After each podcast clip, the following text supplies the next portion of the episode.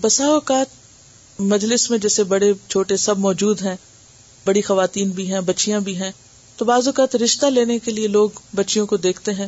اور پھر وہ گورنا شروع کر دیتے ہیں پھر بعض اوقات براہ راست ان سے جا کے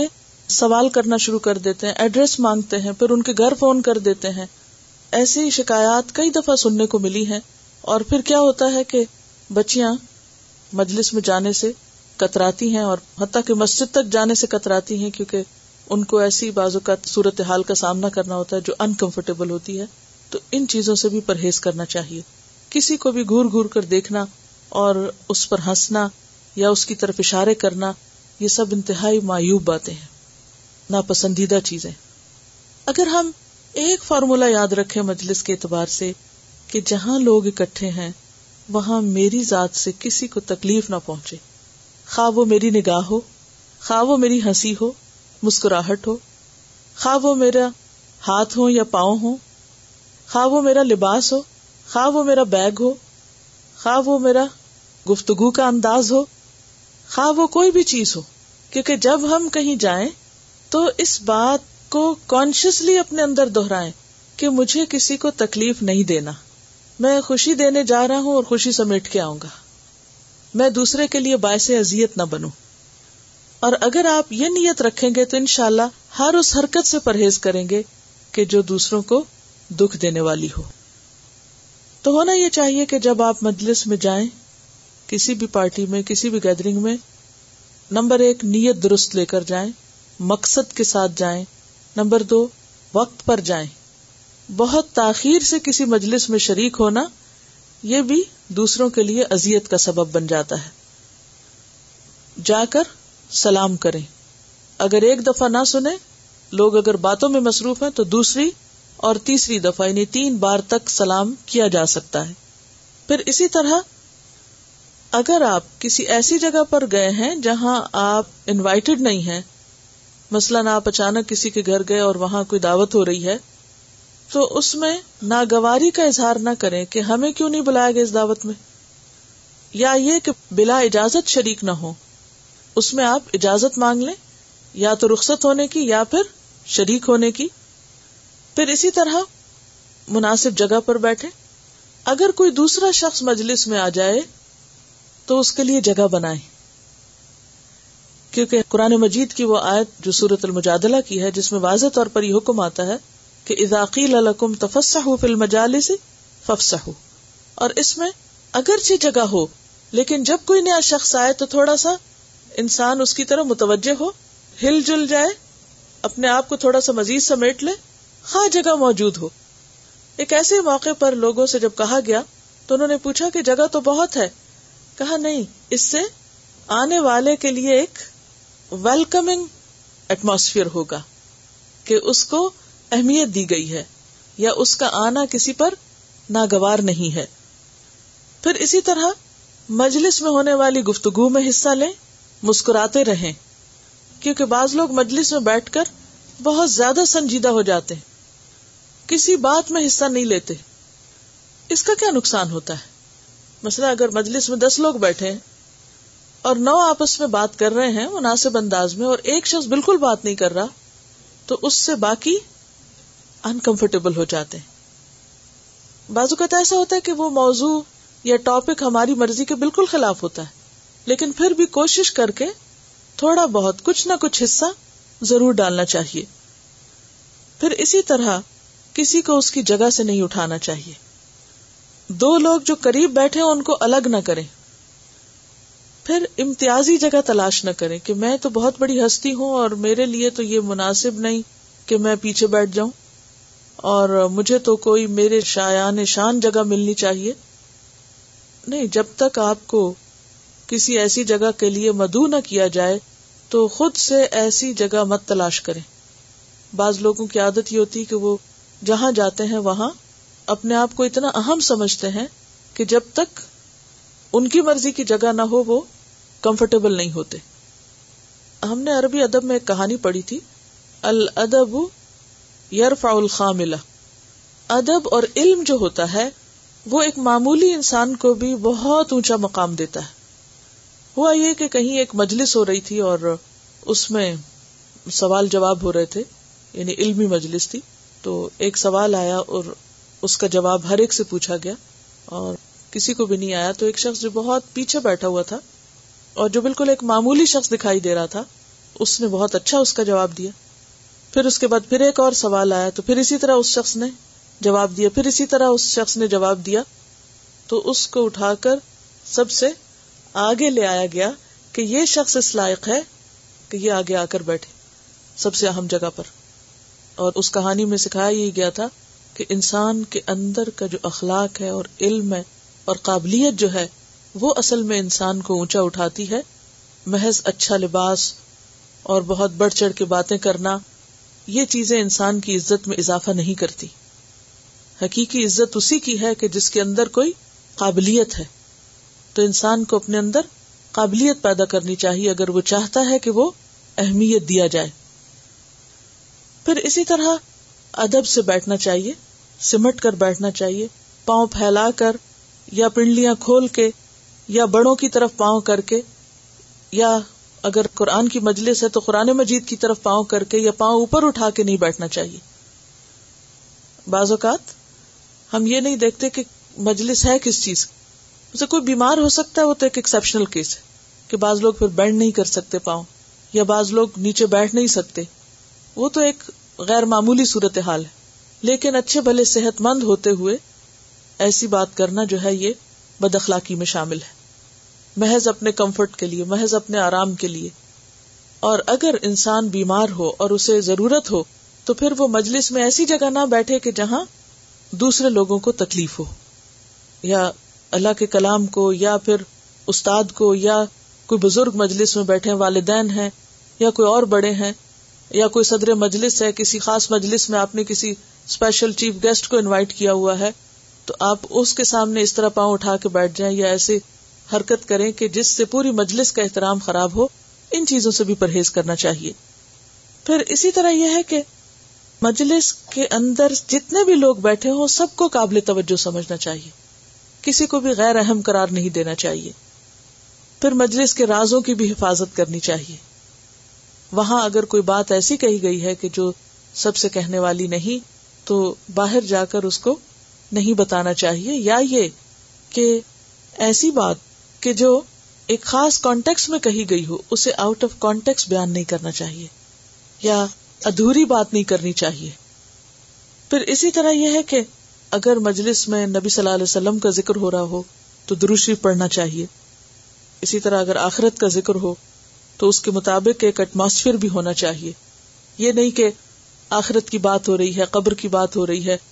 تو ہم اتنے نان سیریس انداز میں گفتگو کریں یا ایسے انداز میں بیٹھے ہوں کہ گویا ہم کوئی جوک سنا رہے ہوں یا یہ کہ کوئی ہماری نظر میں اس بات کی اہمیت نہ ہو موضوع کی مناسبت سے مجلس کا رنگ بھی ہونا چاہیے یعنی ہر مجلس کا ایک رنگ ہوتا ہے اور وہ رنگ بھی نظر آنا چاہیے صرف یہ نہیں ہے کہ انسان ایک ٹیکنیکل انداز میں وہ باتیں کرتا چلا جائے یا ایک اگر کوئی استاد ہے یا پڑھانے والا ہے تو وہ صرف پڑھاتا چلا جائے نہیں اس کے اندر ایک تاثر بھی ہونا چاہیے نبی صلی اللہ علیہ وسلم کی مجلسوں میں بسا اوقات صحاب کرام جب روتے تھے تو اس رونے کی آواز تک بھی آتی تھی یعنی وہ پوری طرح تاثر قبول کرتے تھے ان باتوں کا جو باتیں وہاں پر ہوتی تھی اسی طرح اگر قرآن مجید پڑھا جا رہا ہو تو اس موقع پر بھی دیکھنا چاہیے کہ آیات کس قسم کی ہیں اگر کوئی ہنسنے کی بات ہو رہی ہو تو اس وقت ہنسی میں شریک بھی ہونا چاہیے بعض اوقات ہنسنے کے موقع پر لوگ انتہائی سنجیدہ ہو کر بیٹھے رہتے ہیں اور بعض اوقات ہنستے ہیں تو لوٹ پوٹ ہو جاتے ہیں حتیٰ کہ لگتا کرسی سے بھی گر پڑیں گے تو ان دونوں چیزوں سے پرہیز کرنا چاہیے ایک عربی کا محاورہ ہے کہ لکل مقام ان مقال ہر مقام کا ایک مقال ہوتا مقال ہوتی بات یعنی ہر موقع کی مناسبت سے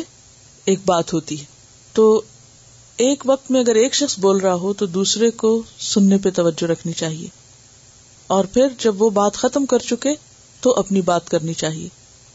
بیک وقت دو لوگ تو بات نہیں کر سکتے اور اگر ایک شخص کی بات آدھی ہوئی اور بیچ میں ایک دوسرا توڑ کر ایک اور بات شروع کر دے تو اس سے نقصان کیا ہوتا ہے کہ دونوں کی سمجھ نہیں آتی تو ہر مقام کا ایک مقال ہوتا ہے اور یہ صرف بات کے لیے نہیں اس کا مقصد یہ ہے کہ وقت کی راگنی اور بے وقت کا رونا یعنی اگر کوئی چیز وقت پر ہے موقع کی مناسبت سے ہے تو وہ ایک اچھا راگ ہے پسندیدہ بات ہے اور اگر بے وقت کی بات ہے تو وہ کیا ہے ایسے ہی ہے جیسے کوئی رو کے آپ کو تنگ کر رہا ہو مجلس میں بھی اتنی آواز سے گفتگو کی جائے جو سب تک پہنچ جائے بہت زور سے بولنا یا یہ کہ اس طرح بولنا کہ دوسرے کو سمجھ ہی نہ آئے دوسرے تک ہماری آواز ہی نہ پہنچے تو یہ بھی ناپسندیدہ چیز ہے کسی بھی مجلس میں خا علمی ہو خا کوئی خوشی کی ہو غمی کی مجلس ہو عبادت کی مجلس ہو تو کسی بھی مجلس میں شریک ہوتے وقت یہ ضرور خیال رکھنا چاہیے کہ وہاں پر دوسروں کو ہمارے لباس ہمارے شکل و صورت اور شکل و صورت سے مراد یہ کہ گندے مندے نہ ہوں بال بکھرے ہوئے نہ ہوں یا ایسے حال ہولیے میں نہ ہوں کہ جس سے دوسروں کو تکلیف پہنچے کپڑوں میں سے کھانے کی خوشبو آنا یا پسینے کی بو آنا یا پھر ایسا تیز پرفیوم لگا کے چلے جانا کہ جو دوسروں کے لیے سر درد کا باعث ہو جائے تو ان تمام چیزوں سے پرہیز کرنا چاہیے جب کسی مجلس میں شریک ہو تو وہاں پر اس بات کا ضرور خیال رکھیں کہ جب آپ اٹھ رہے ہیں تو اپنی جگہ کو صاف چھوڑ رہے ہیں بعض اوقات ہم کسی بھی مجلس میں جاتے ہیں شادی کے بعد آپ نے دیکھا ہوگا کہ بعض اوقات وہ ایریا ٹیشو پیپر سے اور طرح طرح کے کوڑے سے بھرا ہوا ہوتا ہے حتیٰ کہ لوگ مسجد سے بھی نکلتے ہیں تو بسا اوقات وہاں بھی اپنی چیزیں چھوڑ آتے ہیں یہ بھی ایک انتہائی بد اخلاقی پر مبنی بات ہے یا کسی گھر میں جاتے ہیں تو وہاں پر یا کوئی سامان بھول کے آ جائیں گے یا یہ کہ انہیں صفائی میں ایسا خلل ڈالیں گے کہ دوسرا شخص آئندہ کے لیے توبہ کرے بعض اوقات گندے شوز پہن کے چلے جانا اور پھر کسی جگہ پر بہت سے لوگ ہوں اور جس کمرے میں لوگ بیٹھے اور شوز بھی وہیں پر ہیں تو وہ پوری مجلس کا جو ماحول ہے اسے متاثر کر دیتا ہے اس سے بھی پرہیز کرنا چاہیے یعنی جب بیٹھے تو اس طرح بیٹھے کہ کسی کا پاؤں ہمارے پاؤں کے نیچے نہ آ جائے یا یہ کہ کسی کو ہماری کوہنی نہ چب رہی ہو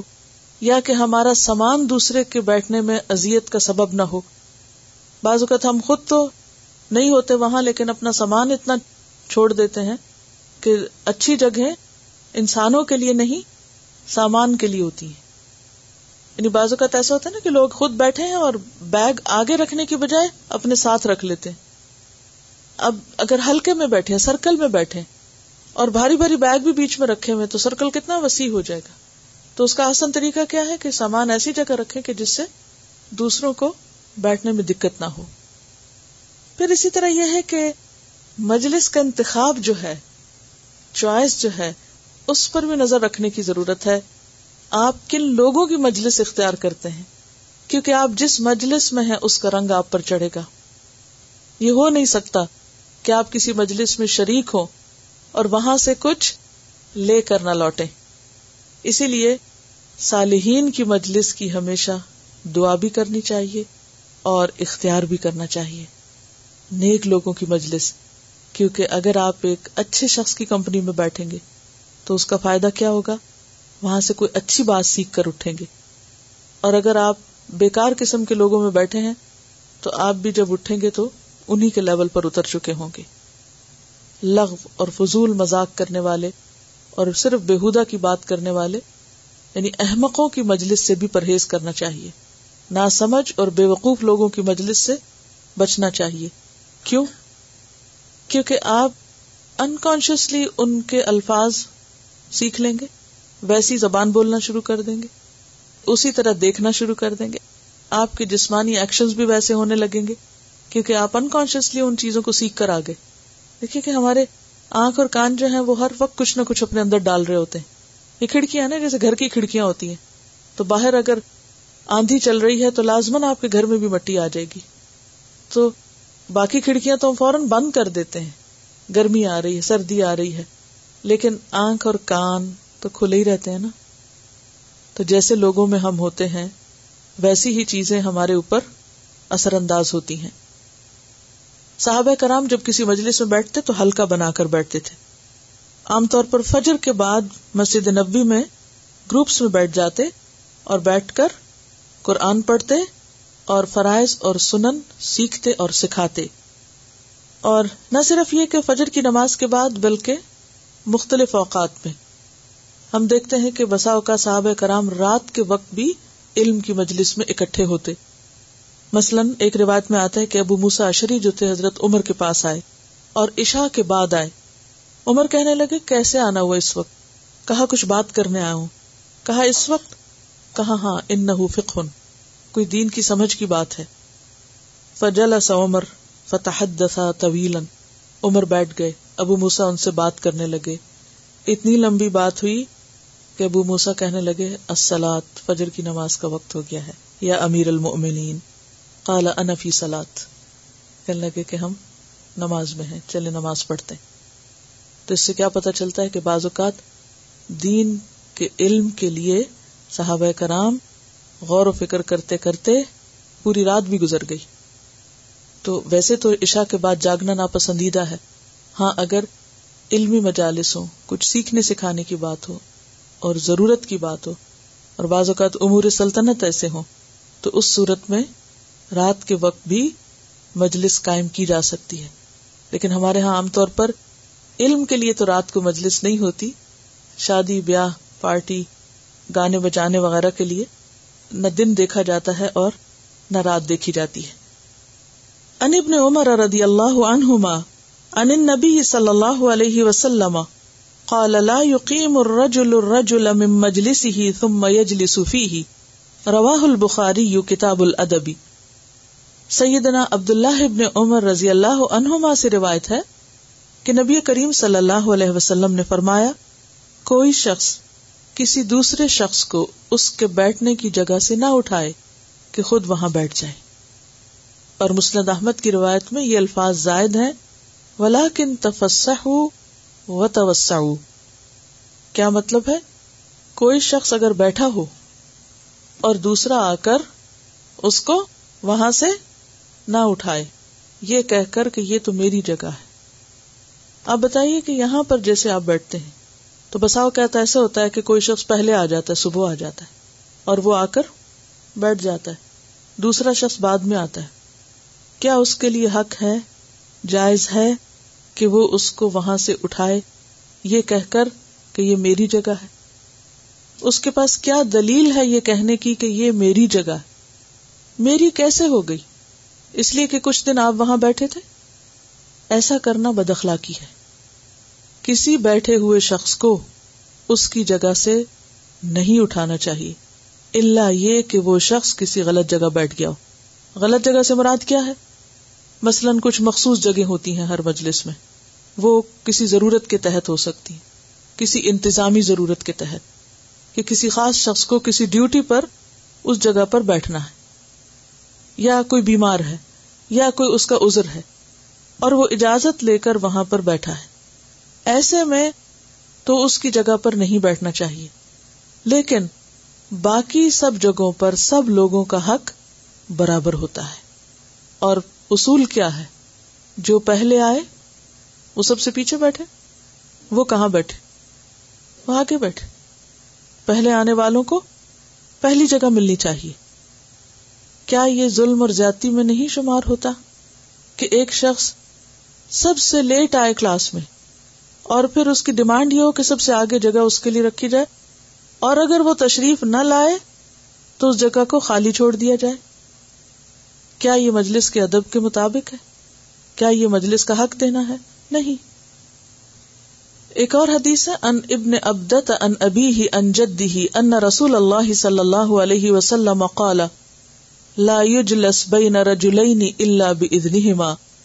رواہ ابو داود کتاب الادب سیدنا ابن ابدا اپنے والد سے اور وہ اپنے دادا سے روایت کرتے ہیں کہ رسول اللہ صلی اللہ علیہ وسلم نے فرمایا کوئی شخص دو آدمیوں کے درمیان ان کی اجازت کے بغیر نہ بیٹھے مثلاً آپ کہیں داخل ہوتے مسجد میں یا کسی اسکول میں یا کسی بھی جگہ دو لوگ اکٹھے بیٹھ کے کوئی بات کر رہے ہیں اب آپ آتے ہیں آپ ان سے پوچھتے بھی نہیں اور بیچ میں گھس جاتے ہیں یا ان کے درمیان شریک ہو جاتے ہو سکتا ہے وہ کوئی ایسی بات کر رہے ہو کہ جو خاص طور پر انہیں دو کے درمیان ہو اور تیسرے کو وہ اس میں شریک نہ کرنا چاہتے ہو تو ایسے میں زبردستی کسی کے بیچ میں گھسنا اخلاقی ہے ناپسندیدہ امر ہے اور اس سے کون منع کر رہا ہے کون اللہ کے رسول صلی اللہ علیہ وسلم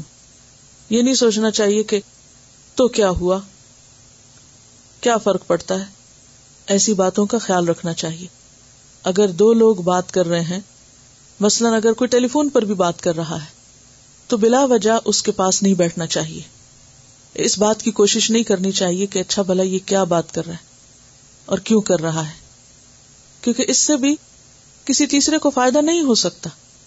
اللہ یہ کہ اجازت لی جائے تو دوسروں کے ہر معاملے میں مداخلت کرنا بسا اوقات دوسروں کے لیے تکلیف دہ ہو جاتا ہے اگلی حدیث ہے ان عبد اللہ رضی اللہ عنہ قال قال النبی صلی اللہ علیہ وسلم اذا کنتم ثلاثة فلا يتناجى رجلان دون الاخر حتى تختلطوا بالناس اجل ان ذلك يحزنه رواه البخاري کتاب الاستئذان سیدنا اللہ عنہ سے روایت ہے کہ نبی کریم صلی اللہ علیہ وسلم نے فرمایا جب تم تین آدمی موجود ہو تو تب دو آدمی اپنے تیسرے ساتھی کو چھوڑ کر آپس میں سرگوشی نہ کریں اس لیے کہ ایسا کرنا اس تیسرے کو غمگین کر دے گا یعنی تین لوگ بیٹھے ہوں تو دو لوگ آپس میں چپ کے چپ کے باتیں نہ کریں کیونکہ تیسرا لیفٹ الون فیل کرے گا یا تنازع کا لفظ جو ہے یہ نجوا سے ہے اور نجوا کس کو کہتے ہیں سرگوشی کرنے کو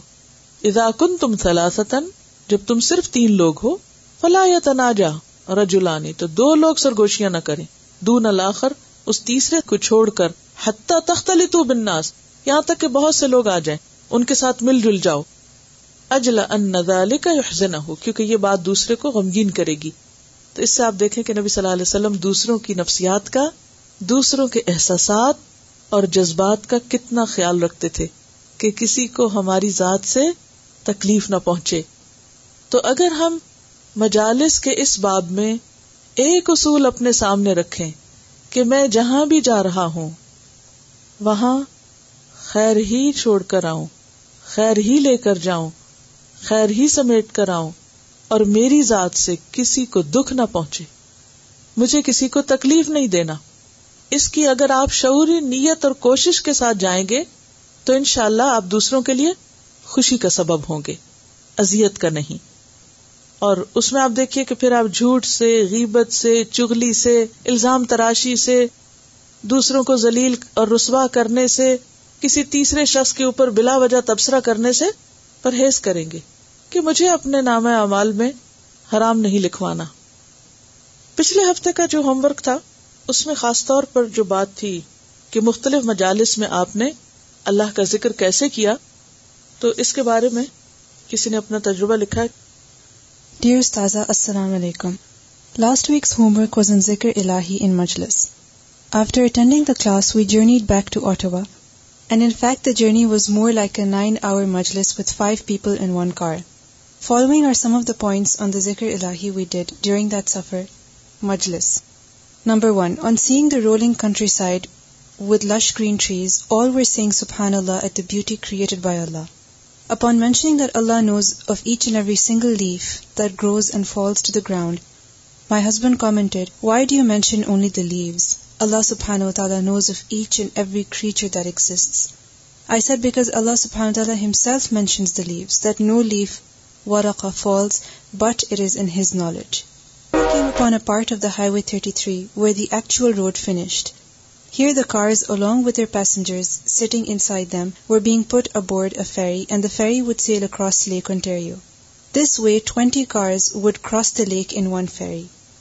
an inspect surprise adventurous across وےجو do the سبحان الزی سخر لنا and as we watch the water while we were on the ferry I talk to him of the recent I've had studied that it is only Allah سبحان و تعالیٰ who brings people from the water to the safety of shores and land and that we must thank Allah تعالیٰ for his favours upon us for taking us on a safe journey on water and land قرآن پڑھنے کے ساتھ ساتھ کس طرح انسان کی نظر بدل جاتی ہے دس از وٹ اللہ سبحان تعالیٰ says in the Quran that he has laid out his آیات for us if we are able to see and and hear ponder اب آپ دیکھیے کہ اگر چار گھنٹے کا سفر نو گھنٹے میں کرنا پڑے تو ہوتا کیا کیا ہوتا ہے عام طور پر طویل سفر مصیبت بن جاتا ہے اور بعض اوقات بچے رونا دھونا شروع کر دیتے ہیں بعض اوقات بڑے بھی آپس میں جھگڑنا شروع کر دیتے ہیں لیکن اگر قدرت کی نشانیاں آپ کو نظر آ رہی ہیں اور اچھی گفتگو ہو رہی ہے تو بسا اوقات گھنٹوں کا سفر پتا بھی نہیں چلتا کہ واقعی گزر بھی کیا عام طور پر مجلس میں ایک خرابی یہ ہوتی ہے کہ ہم بعض اوقات بہت زیادہ بولتے ہیں تو ایسا کیوں ہوتا ہے اس کے بارے میں کسی نے لکھا ہے بسم اللہ just a comment about session on مجالس we talk about how one should give importance have to me that one can only give importance opportunity In other words, in terms of communication skills, good listening demands that one first becomes less talkative himself. Under any given circumstances, we need to hold back a little. Think that our opinion may be a little less important, and what the other has to offer may actually be more beneficial. If we can have this thought, then controlling our tongue might be a little easier. When do we talk more? Sometimes I feel that those who talk too much are victims of a kind of pride, Either they think they are superior in knowledge, or they think what the others say may be worthless. Sometimes we are overwhelmed by emotions and just cannot control our expression. This is even more dangerous, because what is said in haste and anger often becomes cause for regret. And sometimes we just love to hear the sound of our own voices. Benefit of keeping quiet. When we give others the opportunity to speak and share their thoughts, not only does it make them feel important and confident, it may also teach us a thing or two. I used to experience this in Pakistan when I worked alongside my maid and let her speak about her day, her family and her village. Not only did I learn a lot from her experiences, but very soon a bond developed between us, and she became ever so caring about me and my family. I learn that sometimes are time and attention may be the most important gift we can give to anybody even a poor person doesn't always want material things as a friend once said all we want is a little love and appreciation a last note I read somewhere that to acquire wisdom one should talk less a person of few words also has a robe a certain volume and dignity over others جزاک اللہ خیر کیا سمجھ میں آیا کیا سیکھا اس بات سے یعنی بعض اوقات ہم زیادہ بات کر کے روب جمانا چاہتے ہیں جبکہ ریورس افیکٹ ہوتا ہے دوسروں کی بات کو بھی اہمیت دینی چاہیے جب دوسروں کو ہم سنتے ہیں تو ہمارے اور ان کے درمیان ایک اچھا تعلق بھی پیدا ہوتا ہے جب دوسروں کو بھی اور خاص طور پر جو کم بولتے ہیں ان کو بھی اگر بولنے کا موقع دیا جائے تو ان کا کانفیڈینس زیادہ ہوتا ہے السلام علیکم In university, we were sent to a leadership camp, which lasts for 3 days, and they spent 2 whole days on just learning how to listen. And uh, every professor, whole focus on 2 days was just on listening. Then they did 1 day on conveying your message and leadership. So most of it was emphasized on listening. It was a lot of exercises of learn how to listen to people and just standing back and observing the needs of people. and learning how to work with others without throwing yourself in there, without pushing your own opinion, because you need to get everybody else in there also. بعض لوگوں کے پاس کہنے کو بہت کچھ ہوتا ہے لیکن وہ صرف شرم کی وجہ سے کہہ نہیں پاتے اور اگر ان کو انکریج کیا جائے اور ان سے بھی نکلوایا جائے وہ کچھ جو ان کے پاس ہیں خزانے چھپے ہوئے دبے ہوئے تو اس سے دوسروں کو بہت کچھ فائدہ پہنچ سکتا ہے اور یہ اسی صورت میں ہو سکتا ہے کہ جب ان کو موقع ملے اور انکریج بھی کیا جائے یہ کہتی ہیں کہ انہوں نے پچھلے ہفتے کا جو ہوم ورک تھا اس میں مختلف مجالس میں جیسے اللہ کے ذکر کی بات یا مختلف لوگوں سے سیکھنے کا عمل تھا وہ یہ کہ جب یہ خود کم بولی اور دوسروں کو بولنے کا موقع دیا تو ان سے بہت کچھ سیکھا اور بسا اوقات ایسا لگتا ہے بظاہر کہ جیسے دوسروں کو شاید زیادہ پتہ نہ ہو حالانکہ ان کی چھوٹی سی بات بھی بعض اوقات ہمیں زیادہ فائدہ دے جاتی ہے اور ایک بہترین طریقہ دوسروں سے سیکھنے کا کیا ہے کہ ان کی دلچسپی اور ان کے فیلڈ سے متعلق ان سے سوال کیے جائیں ان سے پوچھا جائے اور ہر ایک کے پاس کچھ نہ کچھ ایسی چیز ہوگی کہ جو آپ کے پاس نہیں ہے اور وہ آپ اس سے سیکھ سکتے ہیں حضرت عمر رضی اللہ تعالیٰ عنہ کا یہی طریقہ تھا کہ وہ بکری والے سے بکریوں کے بارے میں سوال کرتے اور اسی طرح مختلف پیشوں کے لوگوں سے ان کے انٹرسٹ کے سوال کرتے اور پھر ان سے ان چیزوں کے بارے میں خوب معلومات یعنی فرسٹ ہینڈ نالج حاصل کر لیتے شعوری کوشش تھوڑی سی بھی اگر کی جائے تو بہت فائدہ ہوتا ہے اس میں اسلام آباد ہاسٹل سے جن بچیوں نے اپنی فیڈ بیک بھیجی ہے انہوں نے لکھا ہے کہ تمام طالبات نے اپنی اپنی کوشش لکھ کر دی اور ظاہر بہت سارے اس میں باتیں ہیں لیکن سب شیئر نہیں کی جا سکتی مگر یہ کہ انہوں نے کس طرح اپنی دوستوں سے گھر والوں سے یا فون پر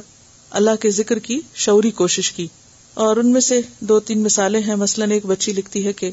وہ ویکینڈ پر اپنے بھائی کے ساتھ فیصل مسجد گئی